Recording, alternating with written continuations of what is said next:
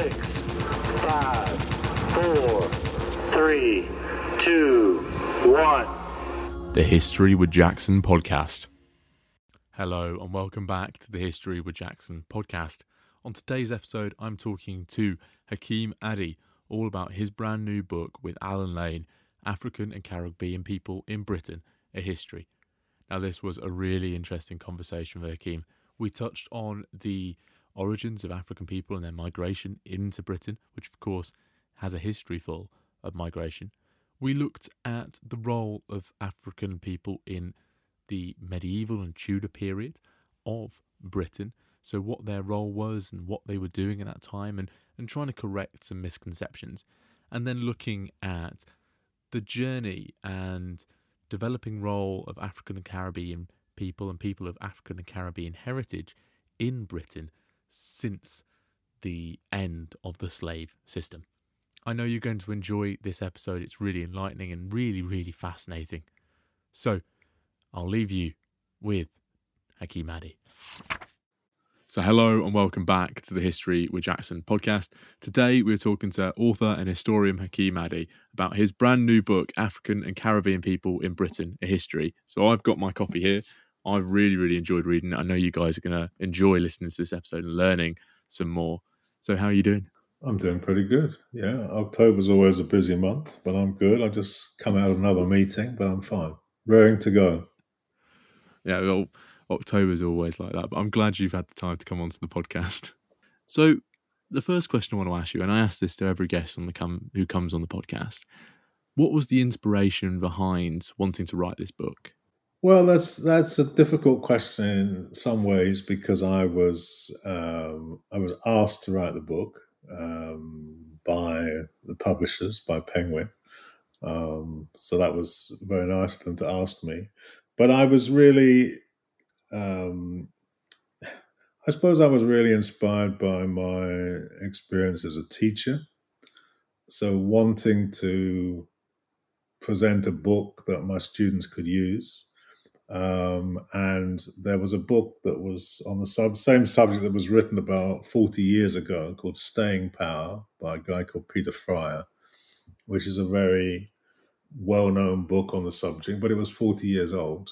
And in those 40 years, a lot of new research has been done um, by many people, including myself. And I thought it was time that we had an up to date book which said they covered similar ground, but provided all that latest research and maybe took a slightly different um, orientation in some places. So that was really what I set out to do to provide a book for my students and for the general reader that could summarize all the latest research, present it in a hopefully in a comprehensive way, in a way that's easy to read, um, and would serve as a yeah a, a reference for people, and would bring the history right up to the present day or up till up to 2020. So that's really what what inspired me to to begin writing it. I, I certainly agree that it's really accessible text. And, you know, had I been back in university, this would have 100% been one of my starting places to. Great to, great to hear. But it's, it's great to see that history can be accessible and there's not that disconnect between academic history and, and, and more public forms of history. But one one thing that you've mentioned in your book is you you chose to refer to, to black people as African and Caribbean people. Why did you make this decision in this book? Um, because people have a a heritage. People have people have a nationality. First of all, people have a heritage, and it's important to recognize that heritage and not just uh, you know present people as a a color or as a monolith. Um, I mean, obviously, if we had a history which said a book that was called um, well, I mean, if you use any, it's it's not really a history. Um, I mean, there are various ways it could have been entitled, but it's a history of those of African and Caribbean heritage in Britain, and so in a way, it's a British history or book on British history. Obviously, it has connections with the history of Africa, the history of the Caribbean, and so on. it's also important to recognize that when we talk about the black population of Britain, uh, it's actually made up of these kind of two distinct components. Now, often when people talk about Black British history or whatever term is used, that um, because of the way the story has been told, and without mentioning a certain ship that's supposed to have arrived in 1948, it's presented in a kind of sort of sort of, sort of kind of Caribbean lens, you can say. But if we actually look at that population in Britain at the moment, the majority of the population are actually closely, more closely connected with Africa than they are with the Caribbean.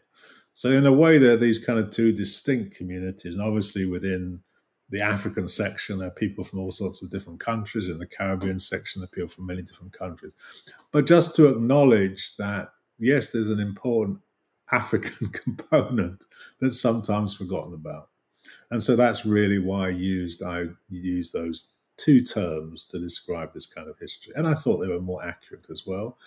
Of course, it, we also include in the book some people who don't quite fit into either of those two camps. So we have a little bit on African Americans who came to Britain during the period, just because it would be of interest to people. But but mainly it deals with those who either came from Africa or the Caribbean or their descendants, their families it's a really interesting distinction to make and, and to read about the history and, and separating those two groups i found was it was really interesting to see the different cultural differences and um, how they develop how those groups developed in britain as well. But looking from you know prehistory before even the medieval period you you talk about african people migrating to and living in britain. Could you could you let us know a little bit more about this well, the um, I mean, everyone migrated to Britain from somewhere. That's uh, the nature of the British, or the nature of Britain, the British Isles. That people all came from somewhere else. Even the book starts, you know, ten thousand years ago with Cheddar Man, and Cheddar Man was uh, a dark-skinned, dark-haired person um, at a time when everybody in Britain looked like that, and that, and everybody in Europe looked like that and those people, like Cheddar Man, who inhabited Europe and Britain, they actually came from somewhere else. They came, they travelled. Originally, they were their ancestors would have come from Africa, um, but they travelled to Europe and then inhabited Britain. So the book starts off with that, but then it looks at Africans who were here in Roman times, for example, or the possibility that Africans were here even before Roman times, because people travelled around the world now, we, we know about this very ancient history, for example, Roman Britain, from uh, some written evidence, much more archaeological evidence. And so you have, you know, particularly recently, the analysis of skeletons, the use of DNA techniques. And so we know that people like the woman who was whose skeleton was found in York, who's known as Ivory Bangle Lady, was somebody who was African, it was born in Africa, and so on. And those kinds of scientific techniques are very interesting because obviously, the more skeletons archaeologists uh, test, the more they tend to find that people came from somewhere that they didn't think they came from before.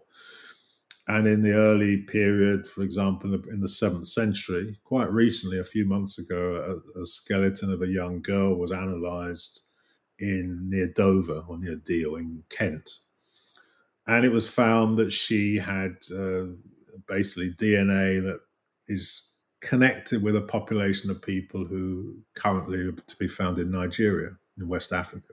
So she had basically Yoruba DNA. Now, probably she herself didn't come from that part of West Africa. Probably her father or grandfather came from West Africa why would somebody come from West Africa to, to Dover? What were they doing? What were they doing?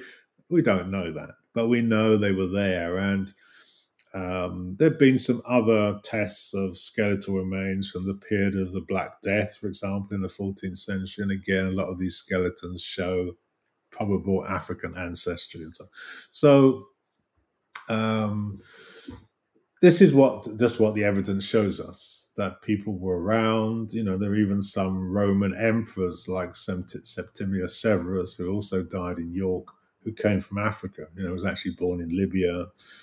There were uh, Roman governors of Britain who were also from Africa. There were soldiers. There were a whole range of people, men, women, and children, who during the Roman period originated from Africa. So the point is that British history is always, or history of Britain has always been like this. People have come, moved around, maybe not in large numbers, maybe sometimes in larger numbers. Um, and that should help us to have a kind of more open ended idea of what it means to be British. Because after all, you know, the Romans came from somewhere else, the Angles came from somewhere else, the Saxons, the Jutes, the Normans, the Huguenots, every, everybody came from somewhere else. Uh, and that's the quality maybe of being British. It's interesting to see those those themes of migration and movement fill in that history and I do I do agree with you. Why would someone want to move from anywhere else and go to Dover? I don't I don't see that at all. But you're moving into medieval period and you've slightly touched on it. The the main historical popular narrative that a lot of people have who haven't really looked at the history, haven't really studied it too much, is that African people who were in Britain in the medieval and Tudor times were were enslaved. Is that a misconception? Yeah, it's definitely a misconception. Some people even say it about Africans who were here in Roman Britain. It's kind of using it's it's looking back in history through you know the lens of the 18th century or so and of course you know if we look at the medieval period or even the tudor period the relationship between england or between britain the british isles and africa was very different in that period uh, to the period afterwards. You know, um, Africa, we take it in you know general terms, was as developed, if not more developed, than Europe. So um, the idea that Europeans could just you know simply go to Africa and enslave people, um, you know, is a bit ridiculous. And in fact, it was often the other way around. That you know, people in North Africa would enslave uh, Europeans and so on. But in the 15th century, early 16th century, that equality changed. And, you know, Europe really kind of broke out of its isolation, as it were, um, out of its backwardness, and went to Africa, not because they thought Africa was backward or poor, but because they thought Africa had all the things which Europe didn't have, like bullion and spices and all these kinds of things. So we have to understand that relationship. And then we find that people came here, people of African heritage came here, particularly in the, the late 15th, early 16th century, probably from Spain and Portugal mainly. Um, some of those people would have been or could have been enslaved because Spain and Portugal had begun to kidnap people and be, began that human trafficking. But many of those who came in Tudor times were skilled people, skilled craftspeople, uh, needle makers, lace makers. Some people we know were property owners. Um, people came because of their skills. They were divers. They were pilots. They were a whole range of occupations uh, existed during that period. And again, in the Tudor period, there, obviously there are people who are musicians, and we have images of some of them, like John Blanke and others. So a range of occupations, and it wasn't until the late 16th century, um, the period of Elizabeth Tudor, that this England really began to engage in human trafficking. And even then, it was a relatively small scale. It developed much more in the 17th century. Uh, but it took until the 18th century until Britain led the world in the human trafficking of African men, women, and children. And I, th- I think you make a really great point there about the the cultural development of Africa compared to Europe. There were some fantastically developed civilizations in Africa uh, for millennia, uh, whilst Af- uh, whilst Europe was relatively backwards for a long time uh, throughout that period. But I want to touch on the the development of that slave system that you were just mentioning from Elizabeth onwards. What role does Britain and its institutions of power play within the creation and development of that system? Well, um, it plays a significant role. I mean, it's to do with um, you know the emergence of England as a major European power and then as a major world power. You know, in, in that period, and it's really the, the role which you could say human trafficking played in that development.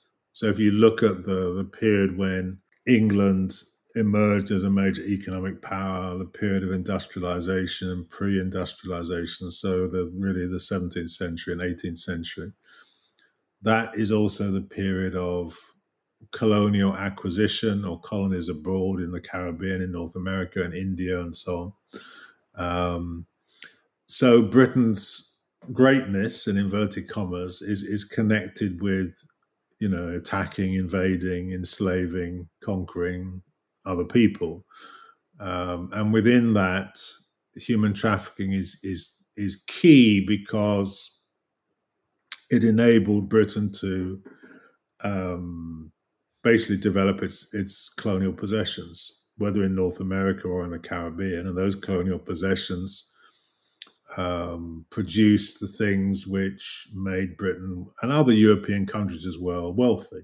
So, bullion, production of sugar, the production of other cash crops like tobacco, indigo, all of those things. And then African labor also provided technical know how, agricultural know how, metallurgical know how, even some of the developments of the Industrial Revolution itself, metallurgical developments, were, were actually produced or uh, assisted by the skills that were transferred from Africa and so on. So, of course, the major thing which was um, produced in that period was, you know, the great wealth which came out of the production of sugar and everything which went was engaged in human trafficking.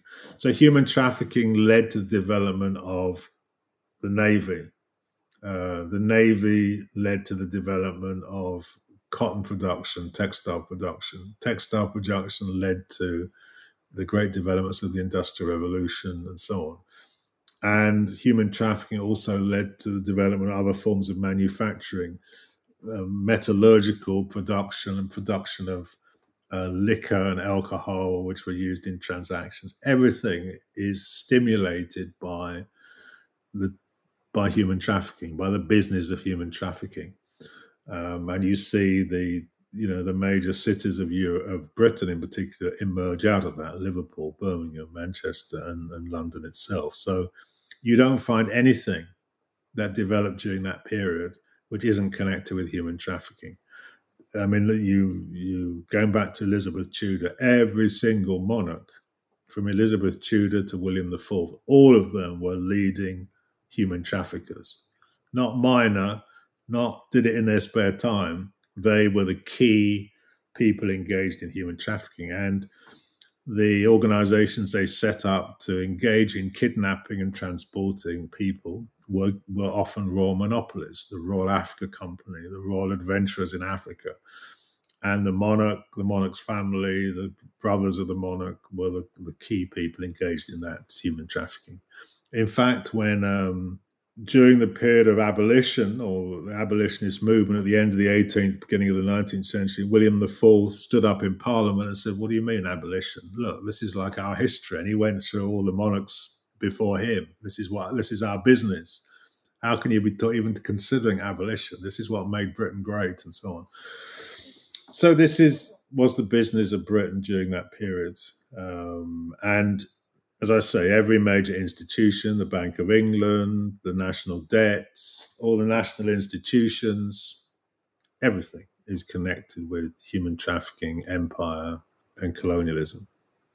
I hadn't I hadn't realised how many industries had just developed off the back of human trafficking. You know, those links that you're making of human trafficking, developing the navy, development of cotton, and, and so on.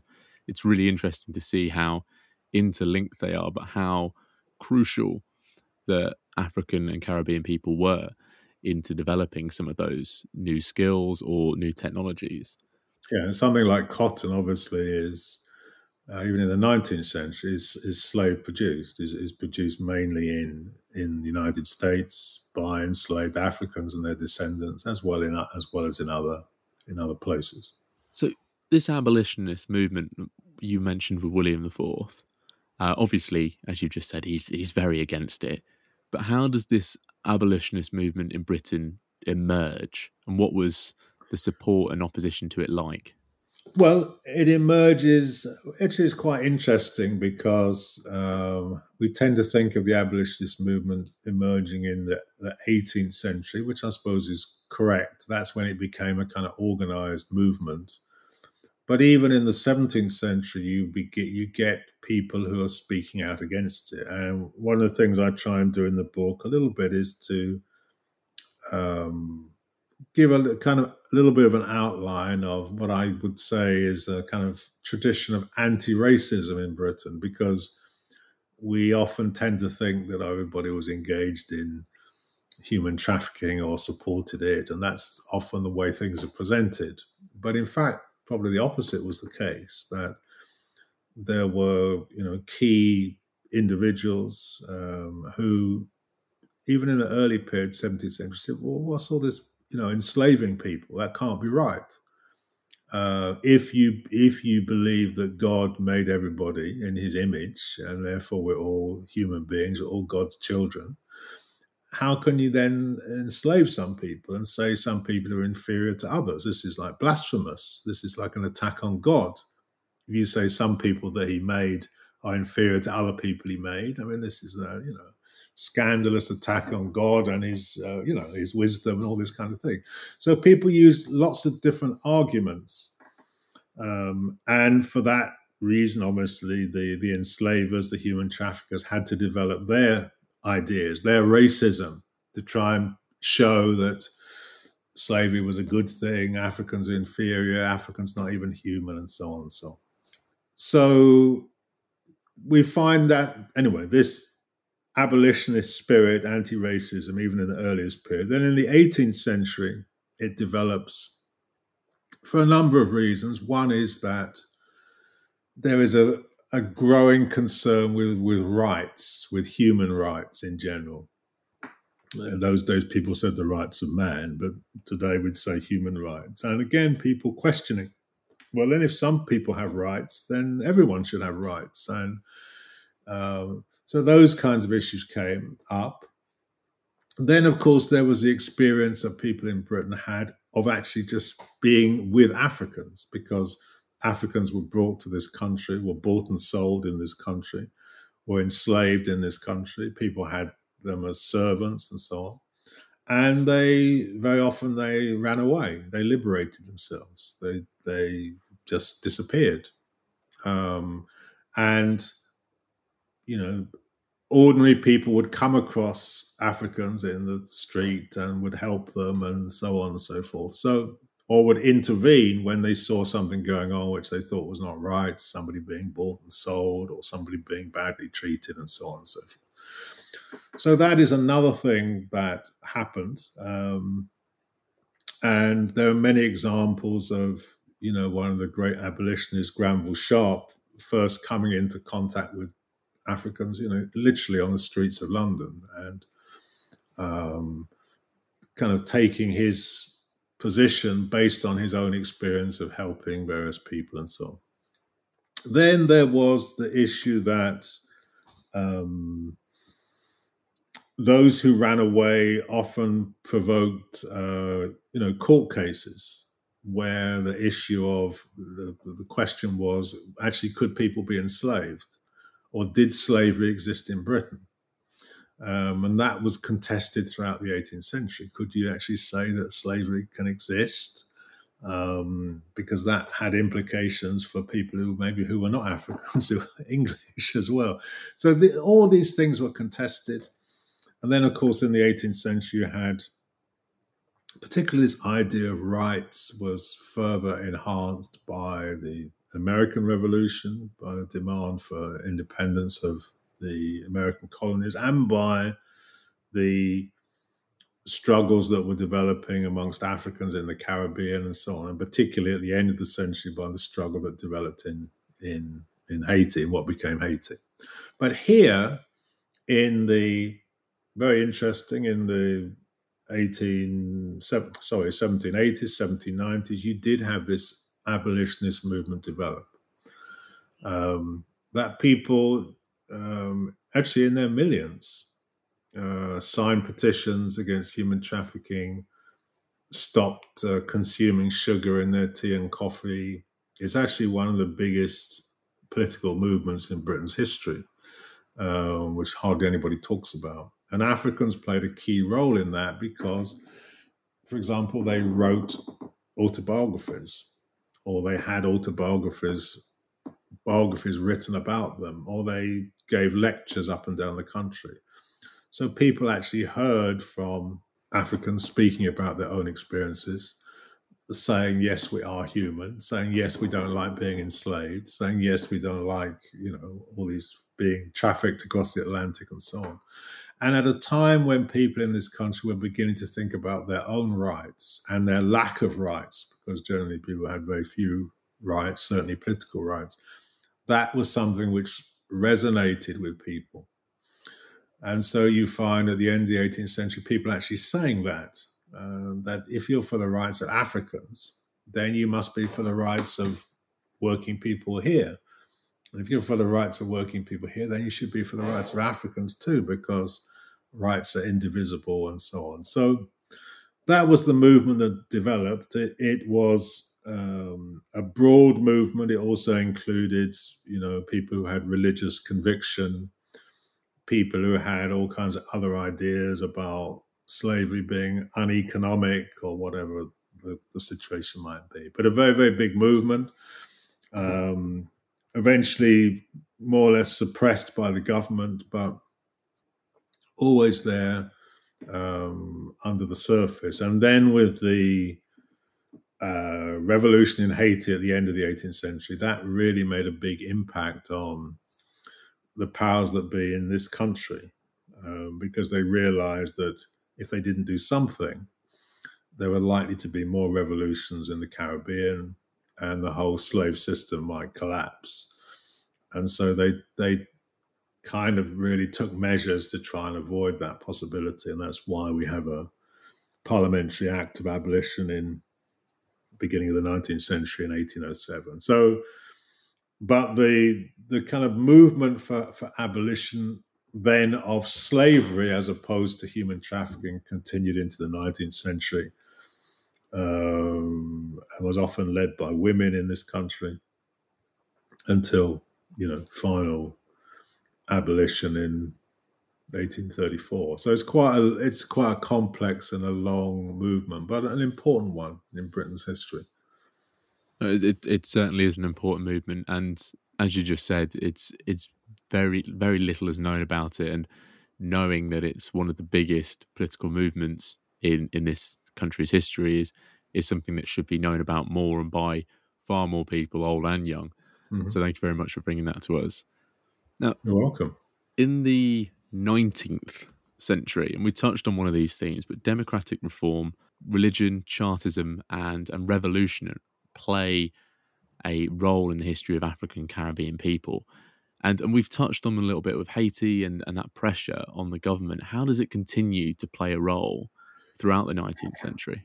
Well, it's interesting that we start with Haiti because the revolution in Haiti was a big kind of inspiration to working people here and people who had sort of democratic instincts. Uh, you know, you even find, you know, the great English poet William Wordsworth writing a poem to Toussaint Louverture, the leader of the Haitian Revolution, and um, you know, a very interesting poem basically saying that you know he, he will his memory will live forever. He will inspire people forever. So in other words people in this country who had very few if any democratic rights were inspired by africans rising up in haiti. And they continued to struggle for their rights uh, throughout the 19th century. And one of the most important movements was the chartist movement which emerged in the 1830s and was a kind of first national working class movement demanding basically the right to vote and some other rights, but mainly the right to vote and the right to stand in elections. And one of the leaders of that was a man called William Cuffay, who was of Caribbean heritage and origin. He was actually born in Chatham, but his father came from the Caribbean. Um, there were other others who were also engaged in kind of radical activities. There was a man called William Davidson, who was part of the Cato Street conspiracy, which was a conspiracy to assassinate the entire cabinet and to produce an uprising, which uh, unfortunately or fortunately, uh, depending on how you look on it, was thwarted and Davidson was executed.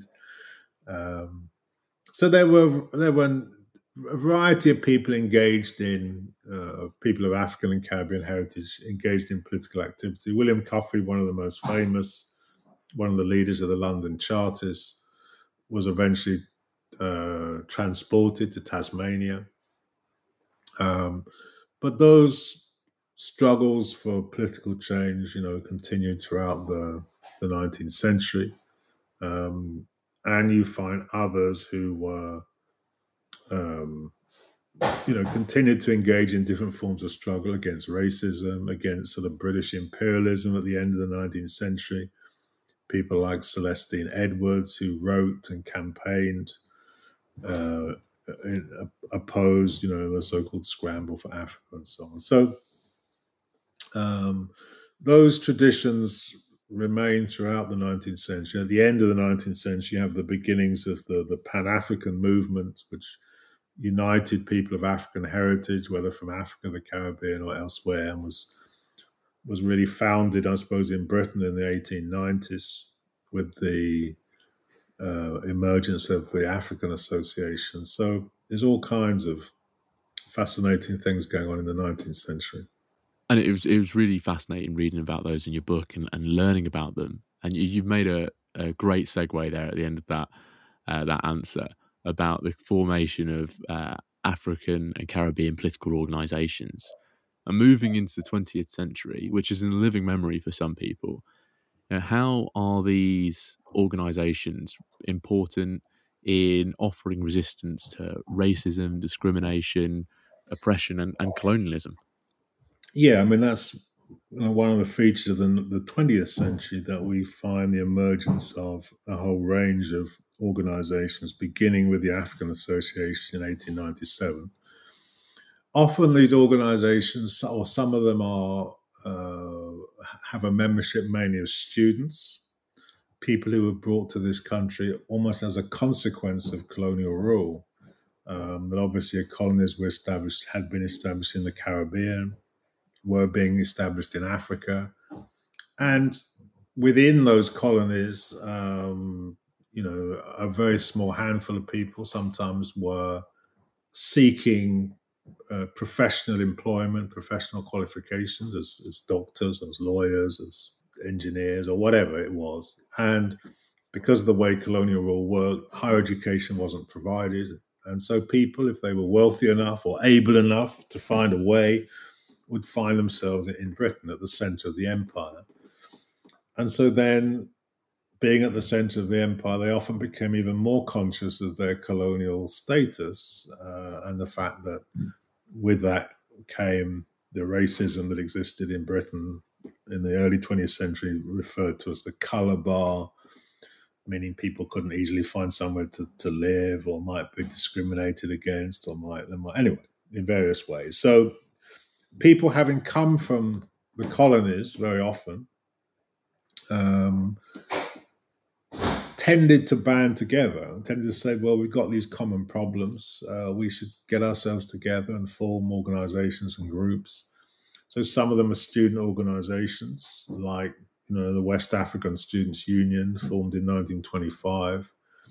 And then these organizations, once formed, um, yes, lobby against colonial rule or demand reforms, um, campaign against racism, um, try and organize centers to meet and to discuss things. obviously become connected with organizations here, very often radical organizations here, you know, the left wing of the Labour Party, the Communist Party, others, and so on. And so, and of course, these organizations also maintain their links with Africa, the Caribbean, with the US, with, and so you get these networks developed. Um, during the 1920s, particularly during the 1930s, that stretched all over the world. And just to give an example, West African Students' Union, which was established here in London in 1925, also had branches in West Africa, so in Nigeria, the Gold Coast, Sierra Leone, Gambia. So if something happened in, in Lagos, they'd send a telegram to their people here in London, and say, look, this has happened. Can you do something about it? The West African Students' Union would get in touch with their friendly MPs, usually in the Labour Party, and there'd be a question in the House of Commons, you know, like the next day. Colonial how did they know what happened? so they were very, very efficient, very effective. They had their own journal, they had their own centre uh, in, in Camden where you could go and get a meal. You know, it was I had a restaurant. They would have fundraising, dances. They all anyway, all kinds of things. So um, Britain became a kind of center of anti-colonialism, anti-imperialism, because you had so many of these students and other people came as well, just for you know, uh, and would organize themselves um, here, and not just in London, in Liverpool, in Manchester, in in Cardiff and so on. Um, because at the same time as you had students, you also had workers coming here, especially seafarers. And many of the oldest black communities are in sort of port cities like Liverpool and Cardiff and Manchester and London.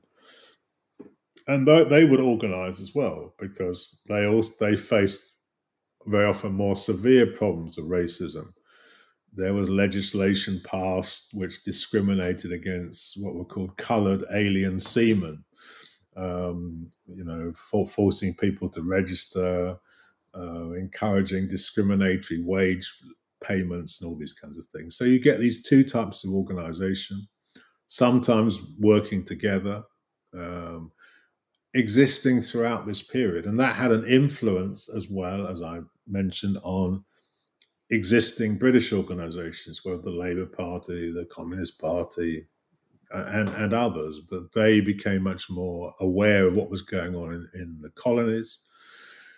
They became much more aware, maybe, of the issues of racism, uh, that something should be done about it, that maybe there should be laws against it, and so on. So it was a it was a kind of two way learning experience uh, as a consequence of people being based here and organizing here. And it gave rise to some very important conferences, meetings. I suppose the most famous would be the 1945 Manchester Pan African Congress, which is one of the most famous of those gatherings. Included important people like Kwame Nkrumah, the future president of Ghana, Jomo Kenyatta, the future president of Kenya. Well, they were here in, in London or here in Britain. So these people came together often had very radical ideas and ideas which um, influence people in Africa or, or in the Caribbean, um, but also, as I say, would influence organizations and uh, personalities here. So, yeah, it's a very interesting and, and, a significant history, I think. And some of these organizations played an even you know bigger role in, in Britain. For example, in the 1950s, it was an African organization, the Committee of African Organizations, which was a coalition, which actually launched the anti apartheid movement in this country in the late 1950s. So, um, yeah, a big, a big influence on sort of life in Britain. And it was interesting to see these these groups interact with a wide network of people, like you said, from Africa, with radical uh, political groups such as the Communist Party, and you know, seeing those interactions, you can really see the influence and the legacy of that today. But one political movement that came out of these these organisations was the Black Power movement, which developed in Britain in the the mid twentieth century and slightly after that. Why did this come about, and what change did it bring about? Well, I suppose it mainly came about because um, you know, globally there was a the emergence of something called black power or demand for black power, meaning really that I suppose that people felt that asking for reforms in things, asking for changes wasn't sufficient. That what was really required was some form of empowerment. Um, that you, you, need to start, start to make demands and actually uh, bringing about kind of fundamental change in the world, you could say. So that was particularly a phenomenon that emerged in the US, but it also had its ramifications in this country as well. And you had um, people who generally came out of earlier movements. For example, uh, there's a guy called uh, Obi Egbuna, who was a Nigerian activist, one of the leading Black Power activists in this country had previously been involved in the Committee for Africa or African organizations that I mentioned a few moments ago. Um, so, yes, these people, these individuals, these organizations really saying, look, we've had enough of, you know, racism, of, uh, you know, particularly of racism, of the way that people are treated in the colonies or ex colonies. Um, we need a kind of fundamental change of things. And so, of course, by this time, we also have much larger numbers of people in this country from Africa and from the Caribbean facing all the problems that people faced in those days. Um, racism and the color bar, discrimination in employment, discrimination in schools, the whole issue of uh, um, ESN schooling, you know, young people being classified as educationally subnormal and put in special schools, color bar in employment, the fact that people couldn't become, you know, bus drivers or bus conductors or whatever it happened to be. And so um, the Black Power organizations really um, demanded radical change. They were often influenced by, obviously, those organizations in the, the US, like the Black Panthers, or by the teachings of people like Malcolm X. But they applied these ideas to the situation in Britain. The, the other feature that the Black Power movement globally, including in, in Britain, was a much greater identification with the struggles of people um, in what today I guess people call the global south. So in Africa, in places like Cuba, in Vietnam, in all these kinds of anti imperialist struggles that were going on. And so the Black Power organizations like the Black Liberation Front, Black Unity and Freedom Party, and others tended to be formed the latter part of the 1960s and early 1970s. Um, and they were, I suppose, also um, yeah, I suppose influenced by particular events, especially policing um, and the way the police were used to attack, you know, black people, often arrest people on trumped up charges. You know, it was very often the black organizations, black power organizations that called out this is what the police force is actually like. You know, way back then. Now everybody says, "Oh, well, of course it is." Even the even the police say, "Well, of course we're racist." Why would we deny it? But in those days, uh, it was denied the, you know the kind of existence of racism was almost denied, and it was these organisations in towns and cities up and down the country that were often the first to articulate the nature of the the, the police and so on. In the book, for example, I mentioned a number of cases, including the Oval Four. The Oval Four case was four young men who were uh, who came out of Oval, Oval Tube Station in, in London and were attacked by a gang of men. It transpired this gang of men were plainclothes police officers. They uh, beat up these four young uh, four young men, uh, four young men of Caribbean heritage. Uh, beat them up, arrested them, tortured them. They were they were charged with all kind of bogus offences, and convicted and some of them served prison term, a couple, of years and so on. This was in 1972. Well, uh, one, of those young men, Winston Trew, fought for the next 50 years to clear his name. And it wasn't until, yeah, 20, 20, 2022, 2021, 22, that he was finally, all of them were exonerated. And it was actually found that the police officer in charge was completely corrupt, had been engaged in a whole range of bogus arrests and cases. And I think actually himself was imprisoned eventually. But the, the thing about the case was that the the police, Metropolitan Police, the judiciary, they must have known about this for decades but did nothing about it. And it came out accidentally and so on. So um, you could say that people had, you it's quite understandable why people would form radical organizations with radical demands, demanding, you know, massive transformation.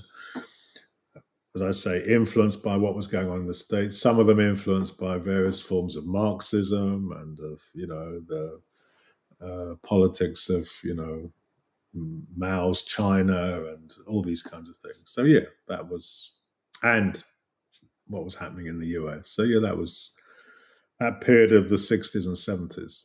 It it shows a a much stronger response to the the racism that was you know, saying being denied by institutions of power and, and and and by the public as well to to now a point where racism is more often than not called out upon um, institutions are being held accountable for those actions as well as you mentioned that police officer and those those group of police officers well but, sometimes not always no not, not always. always. no of course not no. always but how does the experience and visibility of this this term black british uh, that you you've used in your book how does the experience and visibility of black british people change moving into the the 21st century well, it changes. Yeah, I mean, there is this this conception of being black and British. You know, when I was young, that conception didn't exist. Nobody would, no black person would call themselves British. it's almost insulting to be called, or thought to be insulting. But people would say they came from Nigeria or they came from Jamaica, even if they didn't. You know, their parents came from these places. But that's how people would identify. But of course, when you have second and third and fourth generations of people here, that changes. And I think that's one of the reasons that people, you know, were here, their parents were born here, maybe their grandparents were born here, was one factor. I think um, you got the whole development of a kind of black British culture, if I can call it that, of music, of, uh, you know, various kind of institutions, publications. Um, you suddenly had several, you know, black members of parliament.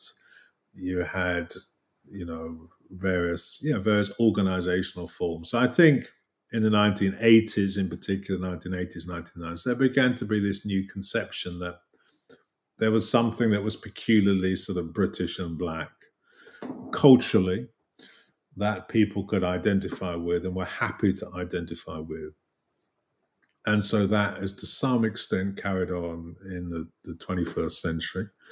Um, I think the other one of the manifestations of it is a is a kind of change, as I mentioned earlier, that there are now many more people of African origin, um, and that's made a little bit of a so Black British tends to include those African identities as well.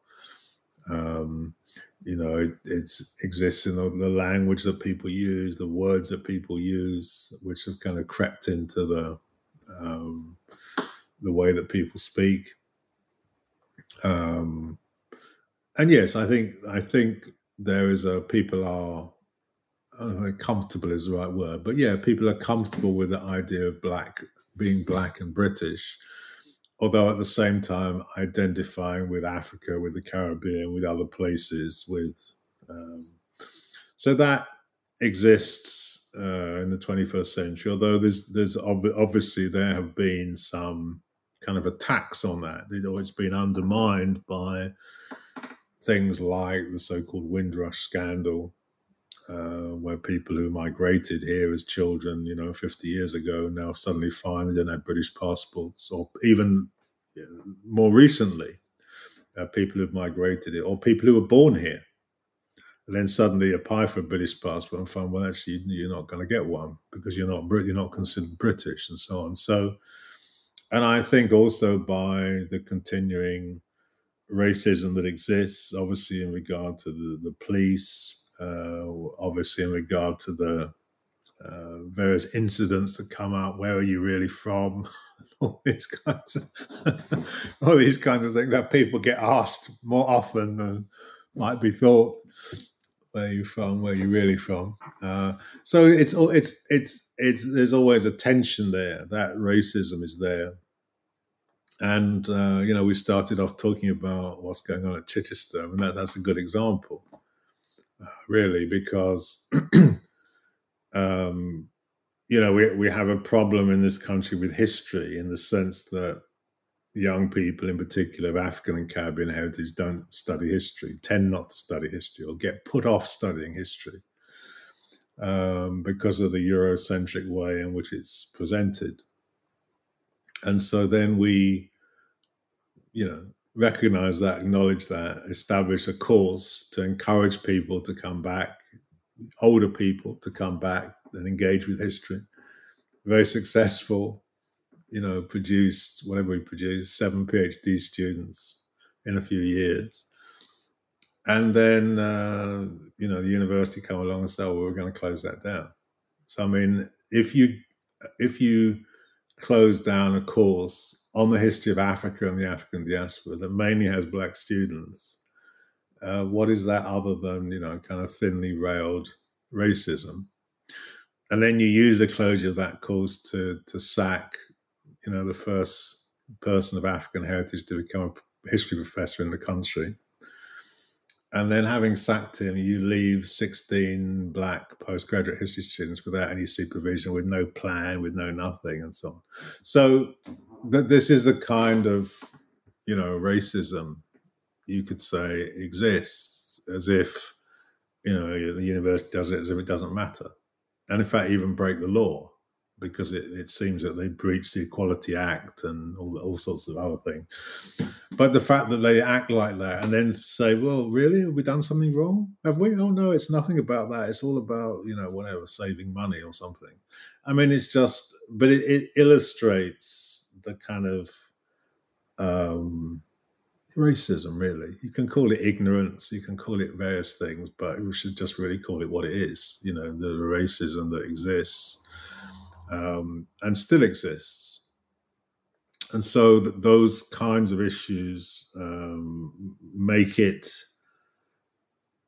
difficult to be black and British, or more difficult to be British when you're black, because you know you're more likely to get stopped on the street you're more likely to get stopped driving a car you're more likely to you know have poor health care you're whatever whatever as well as these other issues relating to you know to history to education and so on so you know that's kind of the way it is unfortunately it's sad that it is that way and sometimes i agree you have to call a spade a spade you know if you you see something you have to say what it is so you know, you see those events when it comes to sporting matters.